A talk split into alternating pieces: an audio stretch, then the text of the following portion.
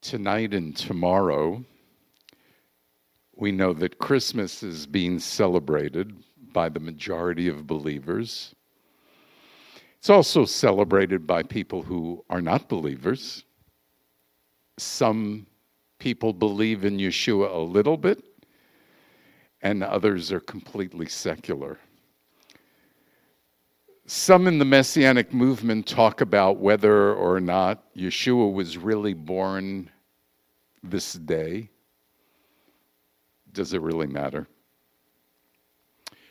We celebrate Yeshua every day. And we're thankful for his birth every day. We're thankful for his life every day. And we're thankful for his resurrection every day. And so if some people or the majority of people would like to make this day a special day remembering his birth, amen. Many of you know that I don't think it's correct when people in the Hebrew roots movement or the Messianic movement are critical of celebrating Christmas you and I are committed to following Scripture. And this is what Scripture says Colossians 2 16 and 17. Therefore, do not let anyone pass judgment on you in matters of food or drink, or in respect to a festival, or a new moon, or a Shabbat. There are, they are a foreshadowing of things to come, but the reality is the Messiah. And if they are celebrating today, tonight, and tomorrow the reality of Messiah, amen. Amen. Romans 14, 5 says, One person esteems one day over another, while another judges every day alike. Let every let each be fully convinced in his own mind. And Matthew 7, verse 1 through 3 says, Stop judging so that you may not be judged. For with the judgment you judge, you will be judged, and with the measure you use, it will be measured to you. Why do you look at the speck in your brother's eye, but do not notice the beam in your own eye? So, what should the message this evening be all about? What, what is the important message of the, the day? So I've given you two, uh, well, one article.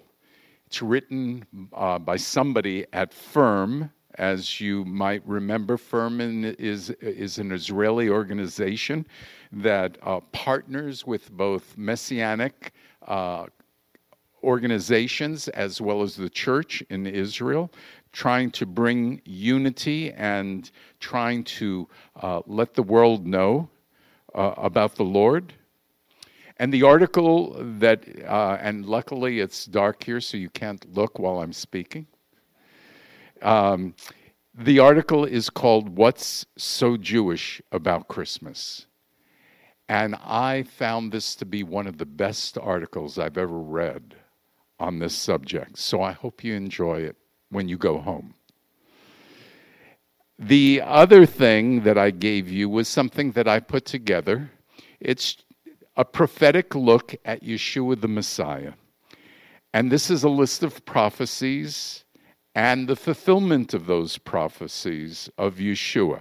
It's a partial list. There's lots I'm left out, but I just wanted to give you one sheet front and back. Now, if you're on Facebook Live and you're saying, gee, I'd like to get those, uh, just email us at info at Shoresh David. That's right, Chris, isn't it? Yeah. Info at shoreshdavid.org. And we will send it out to you. Okay? We'll just email it to you. So, the purpose of this message this evening is to do two things. One is to strengthen your faith, and secondly, to help you keep the third commandment. Well, what's the third commandment? Well, this is, in my opinion, the third commandment is to share your faith. The first commandment is to love God. Second commandment is to love your neighbor. And the third one is to share your faith. I believe that's fairly clear in the new covenant. So, when you are sharing your faith with those who are Jewish, or anyone for that matter, I believe it's very impressive that the Messiah, and specifically Yeshua, is clearly seen in the Jewish scriptures, which some people refer to as the Old Testament. Right from the beginning of Abraham's life, we see the concept of Messiah. In Genesis 12:3, Abraham is told that and in you all the families of the earth will be blessed. So we can understand from that that something supernatural is going to happen from Abraham's lineage. It's not obvious yet, but something supernatural is going to happen because it's saying in in you all the families of the earth will be blessed. And it is not just at that time but in future. How's that even possible? Well, we know looking back uh, as how it's possible. We see that it becomes more clear in Genesis 49:10 when it talks about the scepter, which is referring to that that kingly, uh, talking about the kingship, uh, will come from the line of Judah. And so the one who blesses will be a king or king like and as we build upon those verses in the Torah, we then see in 2 Samuel 7 12 and 13 a promise to King David. And this is what it says When your days are done and you sleep with your fathers, I will raise you up your seed, who will come forth from you after you, and I will uh, establish his kingdom. He will build a house for my name, and I will establish his royal throne forever. So we see here that now what was a, a kingly uh, type of, of, of, of Messiah would have to be a forever Messiah. And forever immediately makes us think of deity because we're realizing that forever actually begins where we can't figure out where and ends where we don't know where, and that's forever. And this this one who has come is going to be forever on the throne. And so this is uh, in the line of King David. Now, we have to figure out first who Messiah is.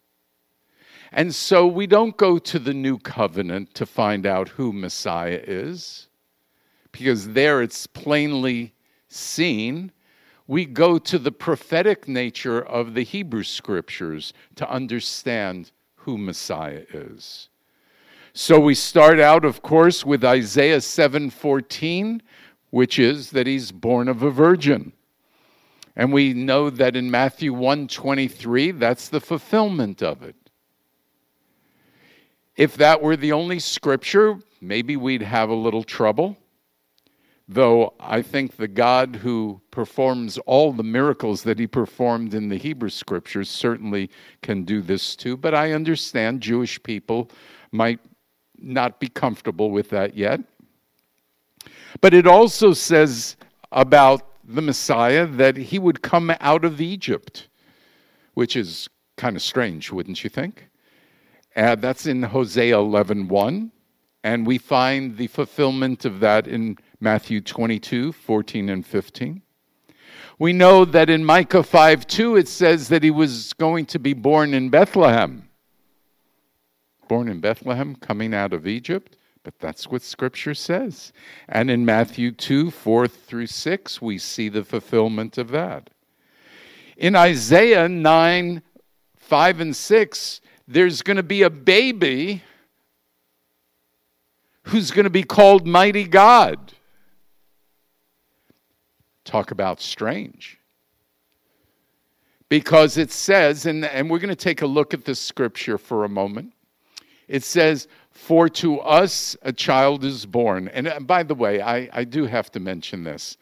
As a Jewish person growing up, I honestly don't think I was ever shared with until I became a believer. But I did love to sing, and I was in choir. And what do you do in choir every time at this year? Handel's Messiah.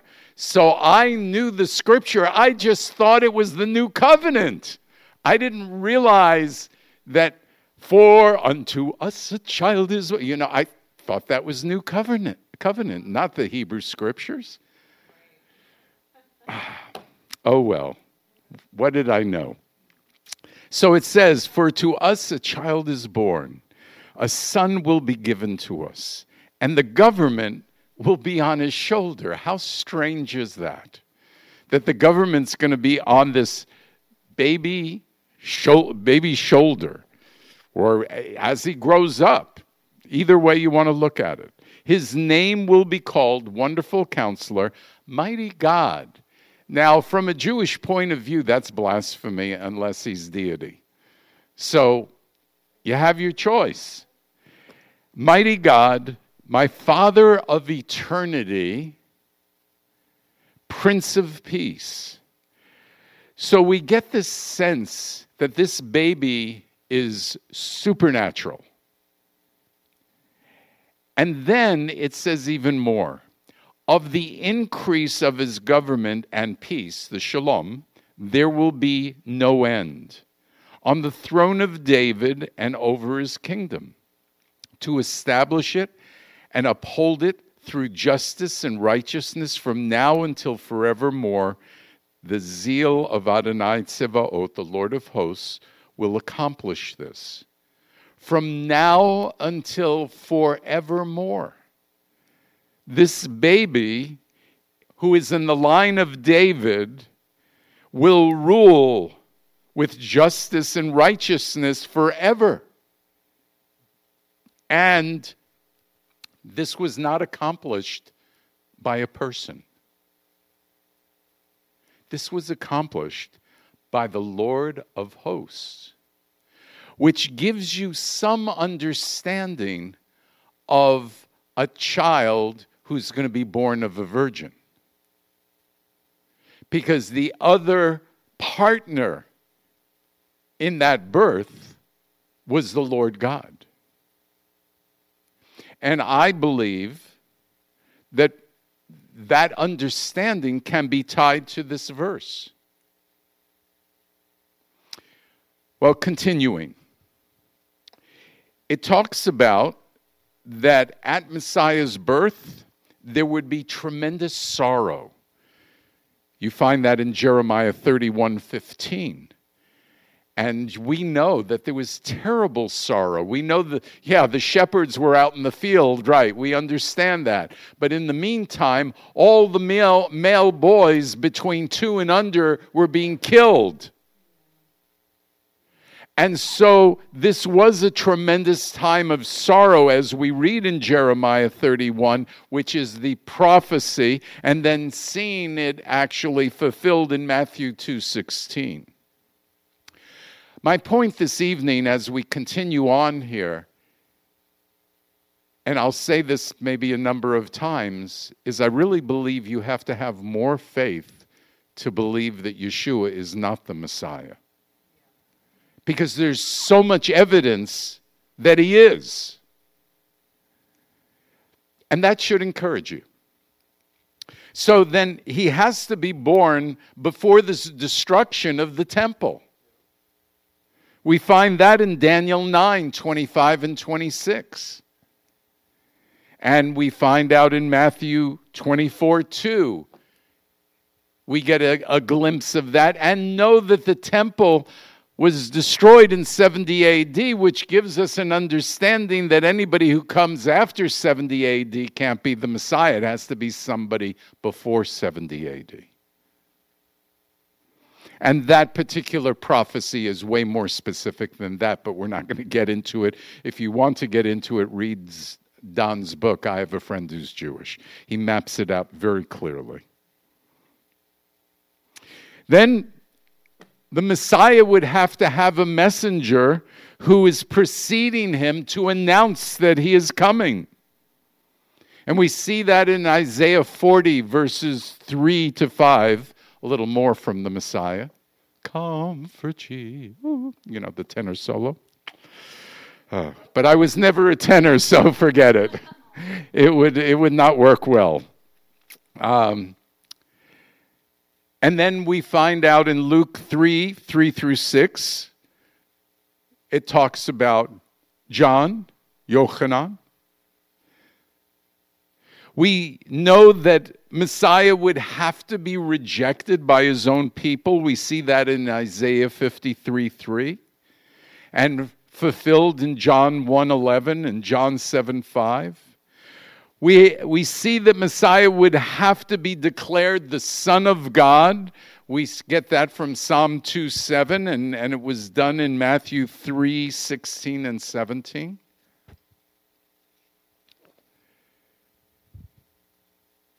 I'll go to, uh, you, you can't see it. As I said, it's dark in here, but I will go to the last scripture because all of what I've just said, pretty much, is on the page that I've given you.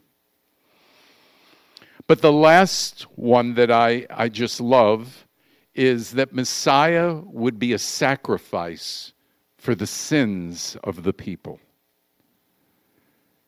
Now, when you are sharing your faith and you are making that statement, you have to understand, since we're going to use Isaiah, that Isaiah lived roughly 700 years prior to Yeshua.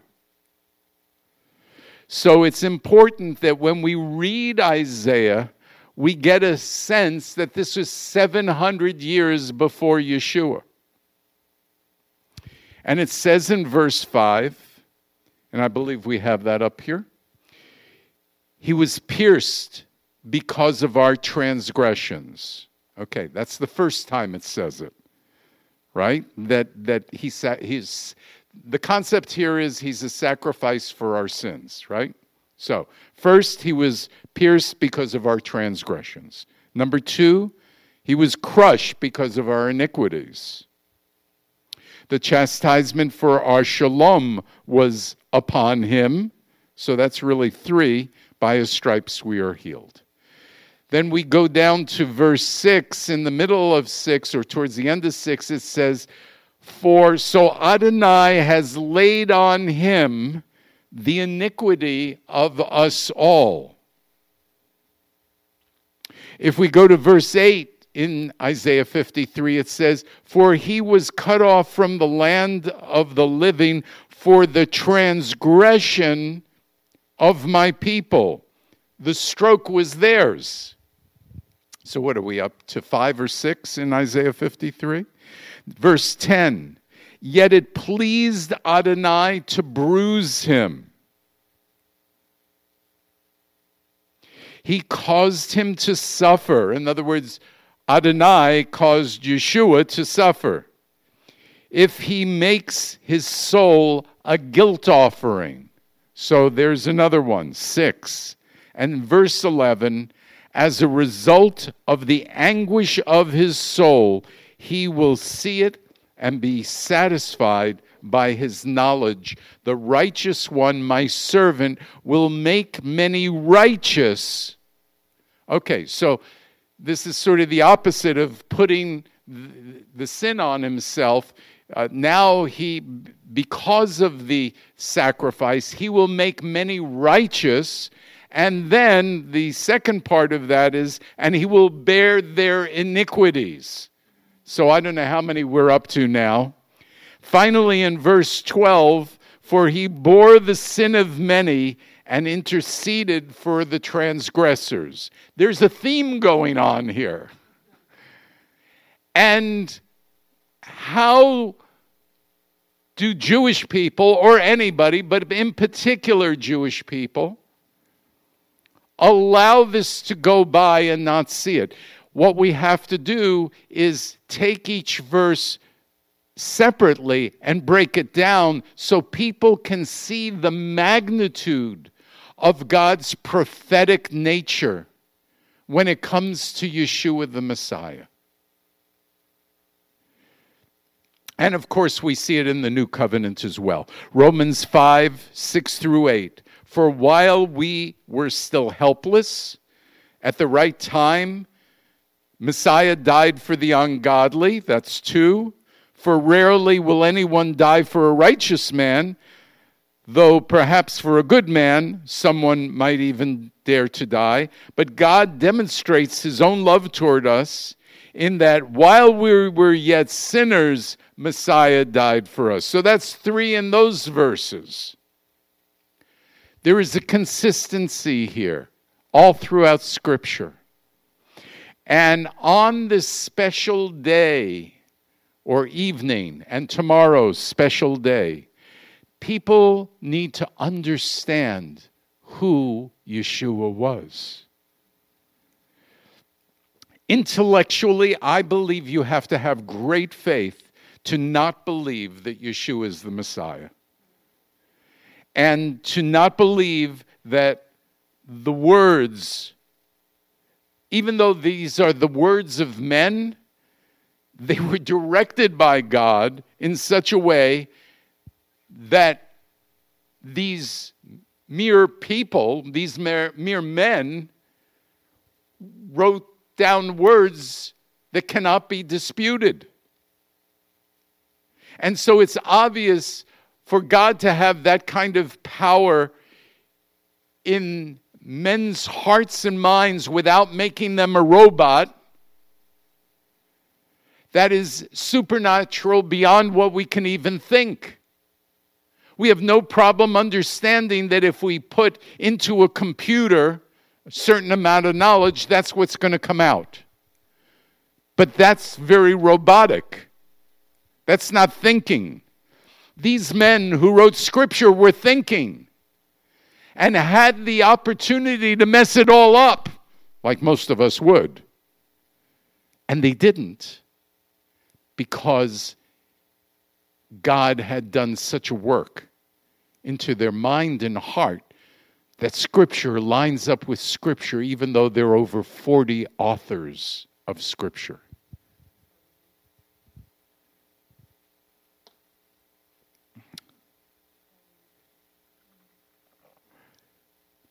However, there's one more thought that I want everyone to grasp. And it's really a key thought. And though I don't have time really to go over the supporting scriptures, and it's not on your sheets, we'll have to do a separate sheet for it. But in the Jewish Bible, we learn that we as Jews have always had a high priest to bring us closer to God. We see it especially in terms of making atonement at, in Leviticus concerning Yom Kippur. God does not want us to just know about Him. If we stop there, we miss the mark. He wants us to experience Him day after day. He wants us to be into the Holy of Holies, He wants us to be in His presence.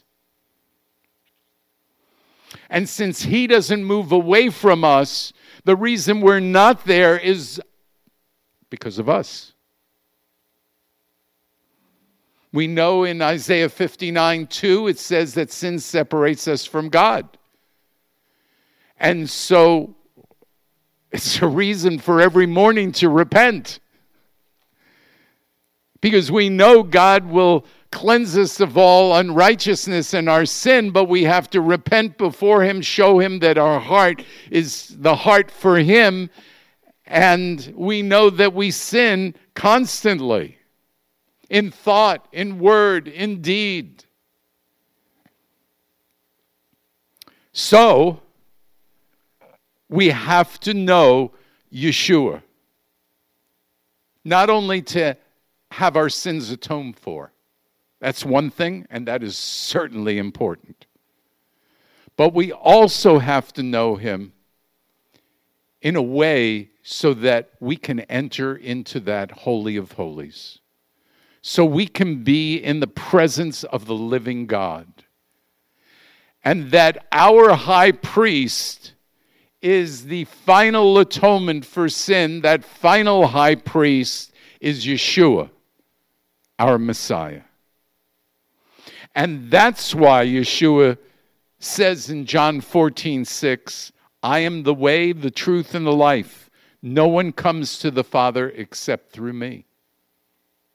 It's why Yeshua says in John 15, 6, if anyone does not abide in me, he is thrown away like a branch and is dried up. Such branches are picked up and thrown into the fire and burned.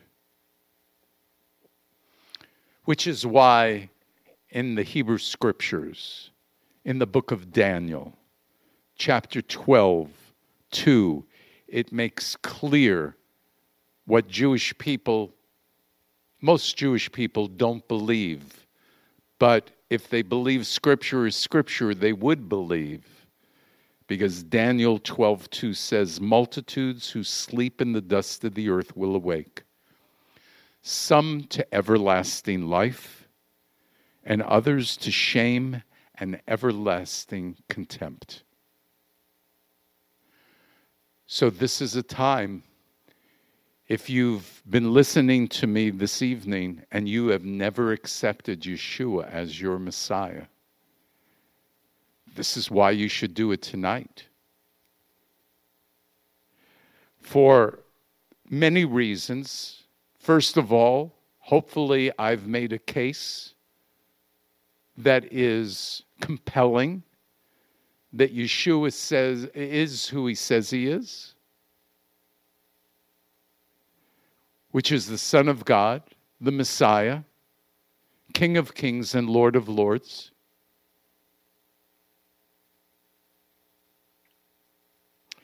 And secondly, Yeshua is the one who brings us into the presence of God, that makes our soul, our spirit alive. Alive. Gives us a spirit of rejoicing, a spirit of peace, that even though we go through trials, we have something that keeps us steady, that keeps us focused on the Lord, because we know Yeshua, our Messiah. So I would ask if there's anybody here or anybody on Facebook Live who has not accepted Yeshua before or needs to rededicate your life. You'll notice this evening I changed things up a little, and I'm asking you to say that you've received Yeshua first as your Messiah. And then, with that infilling of the Spirit that God puts in you immediately, He will show you that you need to repent. And once you've repented, He will show you that you need to dedicate your life to Him. So I pray right now that that is what you'll do. You say, Lord, I receive Yeshua as my Messiah. Lord, I am sorry and I'm repenting of my sin. And Lord, I dedicate my life to you. If you've said that this evening, I sure would like to hear from you. Again, you can email me at info at shoresh We'd like to send you out some materials. We'd like to help you grow in your decision to receive Yeshua. Father, I pray in the name of Yeshua I pray for everyone here that you would touch our hearts so that we would know, that we would know, that we would know that Yeshua is Lord, that Yeshua is our Messiah. We thank you, Lord, for anybody, whether it's called Christmas or it isn't. We thank you for anybody who is worshiping you this evening. And we pray, O oh Lord, that you will visit them and strengthen them and bless them, and they will be a light to all those around them who are celebrating Christmas but are secular and need to know you, Lord.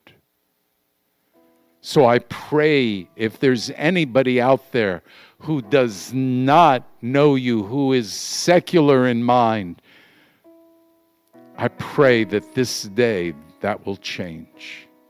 I pray for us that we will encourage people rather than discourage people, that we will be a light rather than a discouragement when and, and judgmental. Lord, you don't want us to judge. You want us to raise people up to their calling.